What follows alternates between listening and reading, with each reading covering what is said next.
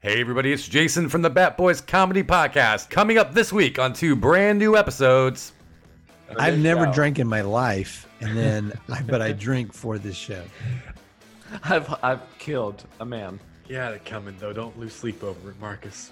So let me be the first to say I apologize for all the apologies that you've been experiencing.